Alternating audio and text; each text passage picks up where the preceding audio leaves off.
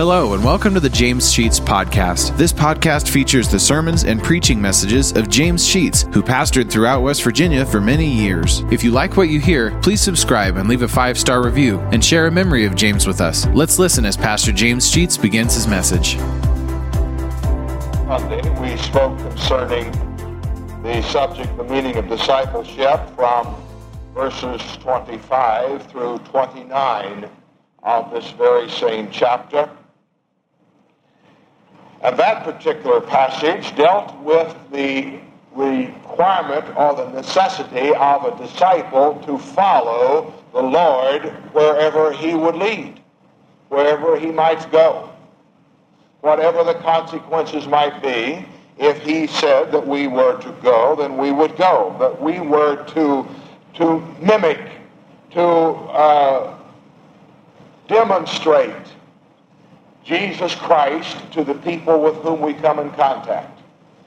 People ought to see Jesus in us, in what we say and in what we do. That ought to be the object and goal of our life, is to cause other people to see Christ through us. All right, that was last week. This morning, let us look at verses thirty-two and thirty-three primarily. Next week, we will continue with the same chapter and some of the other verses that we read. But thirty-one and thirty, or thirty-two and thirty-three say, "Whosoever therefore shall confess me before men, him will I confess before my Father which is in heaven. But whosoever shall deny me before men, him will I also deny before my Father which is in heaven." Pretty strong stuff there. If we want the Lord Jesus to go in before the Father and take our name to the Father, then we are responsible for taking his name to people. That would be the long and the short of it. The word confess becomes the, the key word in the message this morning, and the key word in verse thirty-two particularly, and then the opposite of it in verse thirty-three, the words confess and the word deny. Those two words are very important. A Christian needs to confess. Now, normally when we talk about confession, we are talking about admitting something. And that's not contrary to what I want to primarily say, but let me preface the basic statement this morning by saying we as Christian people need to realize that we need to confess, to admit our sin. Now, this is a problem for most of us in that we don't want to admit to each other or to God that we have made any mistakes. We want everybody to look at us as a perfect specimen, and we're not. If there is a person who could stand in this congregation this morning and say, "I have not sinned this last week," I would look down at you with skepticism this morning, because I would not believe that. And if any of you would look, look up here at me and take such a statement from me, if I would say, "I didn't sin all week. I stand very sanctimoniously before you this morning, spotless and perfect in all ways," you know I'd be lying to you. Because we're all human beings and we're not capable of this kind of life. That's why we need a Savior. So we need to come before each other at times and confess to each other our faults and our failures.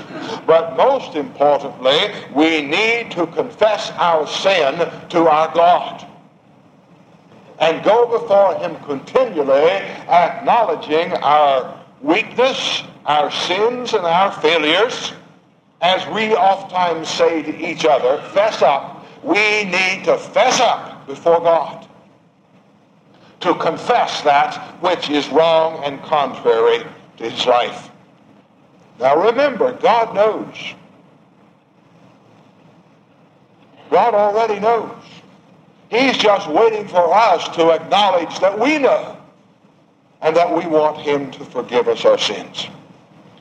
In the model prayer that the Lord gave his disciples, one of the phrases that he gave his disciples that was to be used as a model in their praying and in our praying is, forgive us our sins.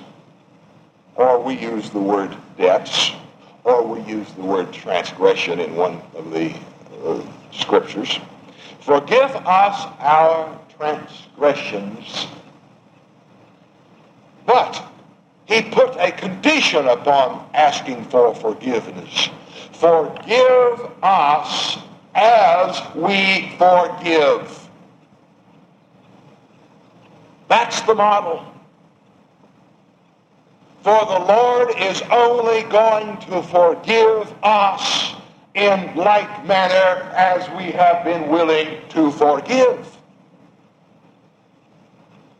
And if we hold bitterness in our heart, or hold something against our neighbor, or our friend, or our family member, our husband, our wife, our children, and will not forgive them, the Lord says, neither will your Father forgive you your trespasses. And so there is an obligation for us to live as we expect God to bless. There is an obligation to forgive as we expect the Lord to take our prayers in before the Father and the Lord respond to our praying. But the second point, and the reason for the message this morning, is the uh, meaning of confess to that being of proclaim or acknowledge or testify of that which we believe about Jesus Christ. Now here, brethren, we also fall short in that oftentimes we fail to take advantage of the opportunity provided us to really testify to the people that we come in contact of the faith that we have in Christ. This we ought to be conscious of, and we ought to take opportunity to really let people know that we are Christian. I was encouraged by some of the things I heard in my Sunday school class this morning along this very line of those in that group who are letting people know that they're Christian, that they go to church. This is important. There ought not be a question in the mind of anybody with whom we associate as to whether we are Christian or not. If one must ask you, are you a Christian? There is reason then in your testimony for them to ask that question. I shall never forget as a young teenager in a revival meeting seeing the pastor get out of the pulpit and go to the back seat to a person that I knew was a member of the church, or he was in my family.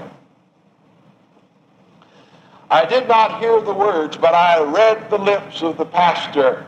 And the pastor asked this person sitting on the back seat, are you a Christian? I read those words. And the man responded, yes, I read his words. The thing that bugged me for many years, and now I know the answer. The question should never have been asked, because there should have been no need for the question. The man should have, by his testimony, made proclamation of his faith in Jesus Christ. That he was known by what he lived, so that the question need never be asked. Does your life and my life proclaim Jesus Christ by the way we live? Do we confess him before men? This is what we need to do. Back in eighteen eighty-five, in Uganda, three teenage boys, age eleven to fifteen, accepted Jesus Christ as Lord and Savior. It was against the law to become a Christian in Uganda in eighteen eighty-five, so they were arrested. They were bound, brought to trial, and condemned to death. Boys, eleven to fifteen. As they stood waiting for their execution, which was to be at a stake with fire, they sang what has come to be called the martyr's song, the words, "Oh, that I had the wings of an angel, I would fly away to be with Jesus." That's what they sang as they stood, hands tied, as the fire was being prepared to burn them at the stake. One of the boys said this to his captors. Let me quote it exactly. He said, "Please do not cut off my arms. I will not struggle in the fire that will take me to Jesus." That's confession. The story doesn't stop there. It says that forty adults watching that execution were converted to Jesus Christ that day. And from that day, as a testimony to that, untold thousands have been converted in Uganda because of three boys who confessed their faith even in death, before the public. And all we're asked to do is confessing before men without fear of the stake.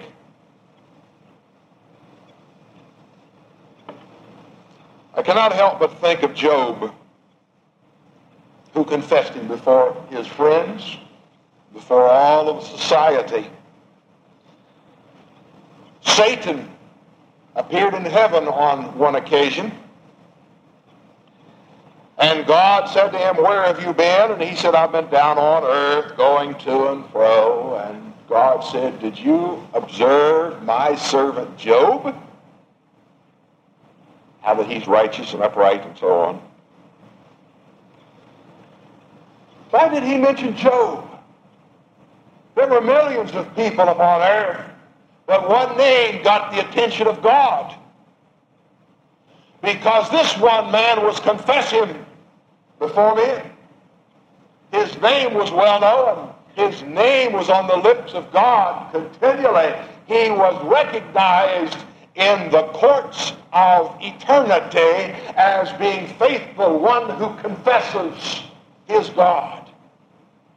I wonder if Satan appeared in heaven today and God said, "Where have you been?" And he said, "I've been down there on earth, near the Olive Branch Baptist Church, going to and fro." Would God say, "Well, while you were there, did you observe my servant?" And your name was used? Or maybe it would be something like, Satan would say, "I was observing so and so," and God would say, "Who?"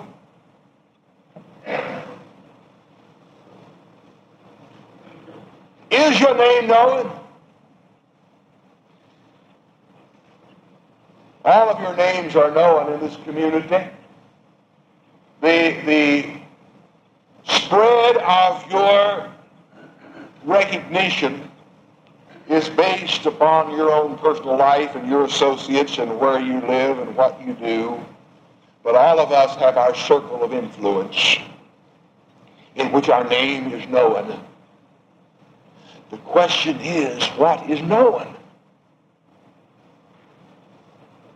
Do the people with whom we associate recognize our name as one who confesses Jesus Christ as Lord and Savior? there was a young man named Stephen who confessed Jesus Christ as his Lord and Savior, and as a result of his confession was stoned to death, so the Scripture says. And as he was stoned to death, he prayed forgiveness for his uh, executors. And he said he looked up into heaven and he saw the heavens open and the Son of Man standing on the right hand of the Father. Off to the side in the crowd was another young man named Saul, who was holding the coats of those who were throwing the stones. Saul heard that testimony, and it bothered him. It disturbed him because somebody had confessed Jesus Christ. It was a disturbing factor in his life. I want to tell you, you can disturb the souls of many lost people by confessing Jesus Christ in their presence. That's what we are to do. The little question that you raise in their mind as to what does it mean? Why are you so emphatic upon going to church? Why do you pray? Why don't you live the way you used to live? Why are so, you so dedicated to this person you call Christ? And you can answer that by your life. It will have an impact upon somebody standing on the sidelines. One day Saul met his Savior on the road to Damascus and became Paul, the great apostle, because somebody confessed that he loved Jesus Christ more than all the world, to the point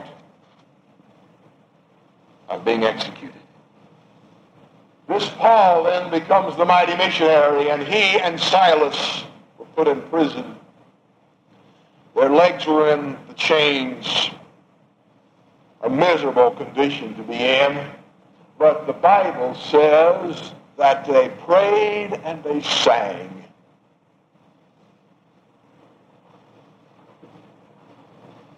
The jailer, sitting out front, heard it. An earthquake happened to come along and knocked off all of the doors, and the chains were loose, and the jailer figured that they had all escaped and he was about to kill himself. And Paul said, "Don't do yourself any harm. We're all here." And the jailer,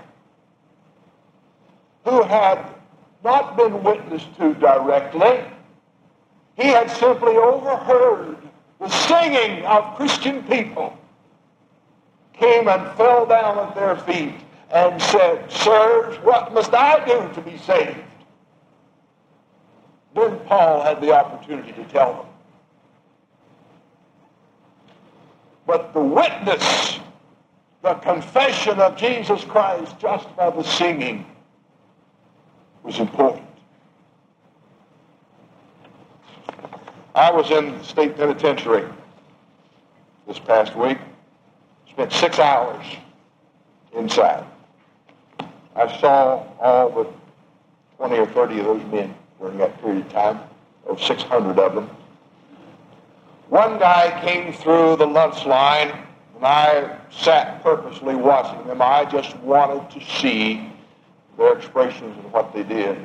I don't know what the conversation was between the guard and this one prisoner, but I heard the response of the prisoner, and he said, "I have no friend but Jesus." Let me tell you, I perked up. So I watched him.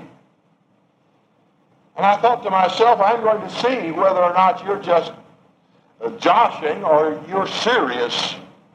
He got his tray and he went over and sat down at the table.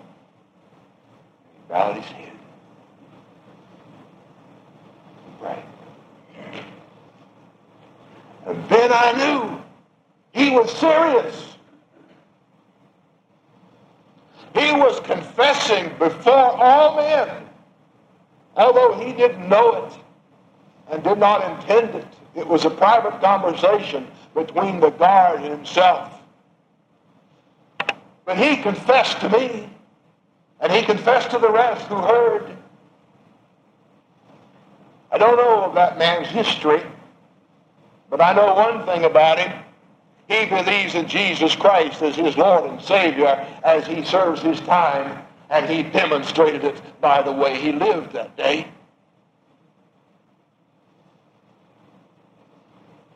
He never said a word to me. Many of the others did. Came over to complain about the food or complain about the treatment or, or something. This young man had no complaints. He ate his food and took his tray back, as any gentleman would do, having no friend but Jesus. That's confession.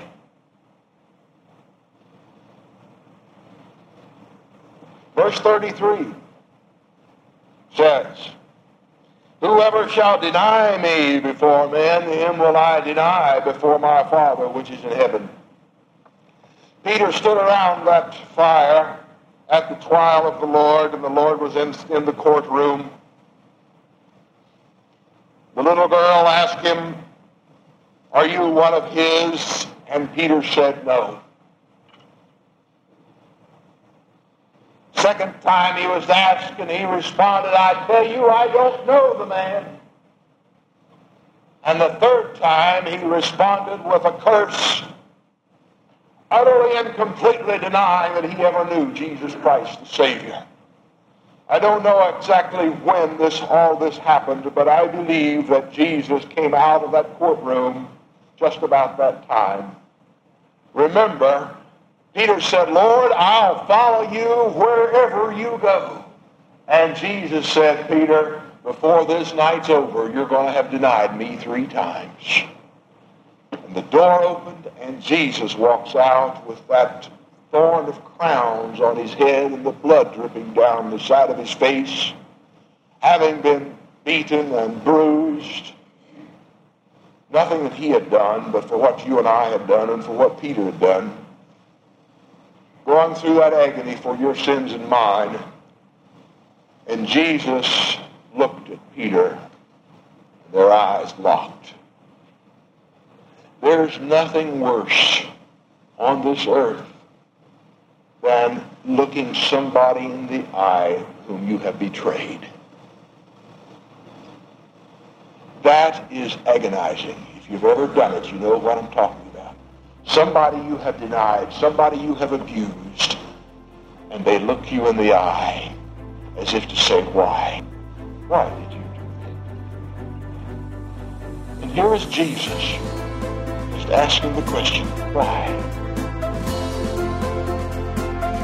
Thank you for listening to today's message. If you like what you hear, hit the subscribe button. You'll receive automatic notifications and downloads when a new message is added to the podcast. Also, please leave a five-star review and take the opportunity to share stories, memories, and appreciation for James Sheets and how God used him to impact your life. If you'd like to know why and how this podcast got started, check out our first episode. Lastly, if you want to donate to help offset the cost of operating this podcast, you'll find a link to our PayPal account in the podcast description, and email us at james dot com. sheets dot podcast at gmail dot com. Thank you for listening, and remember to trust in God for today and for all of your tomorrows.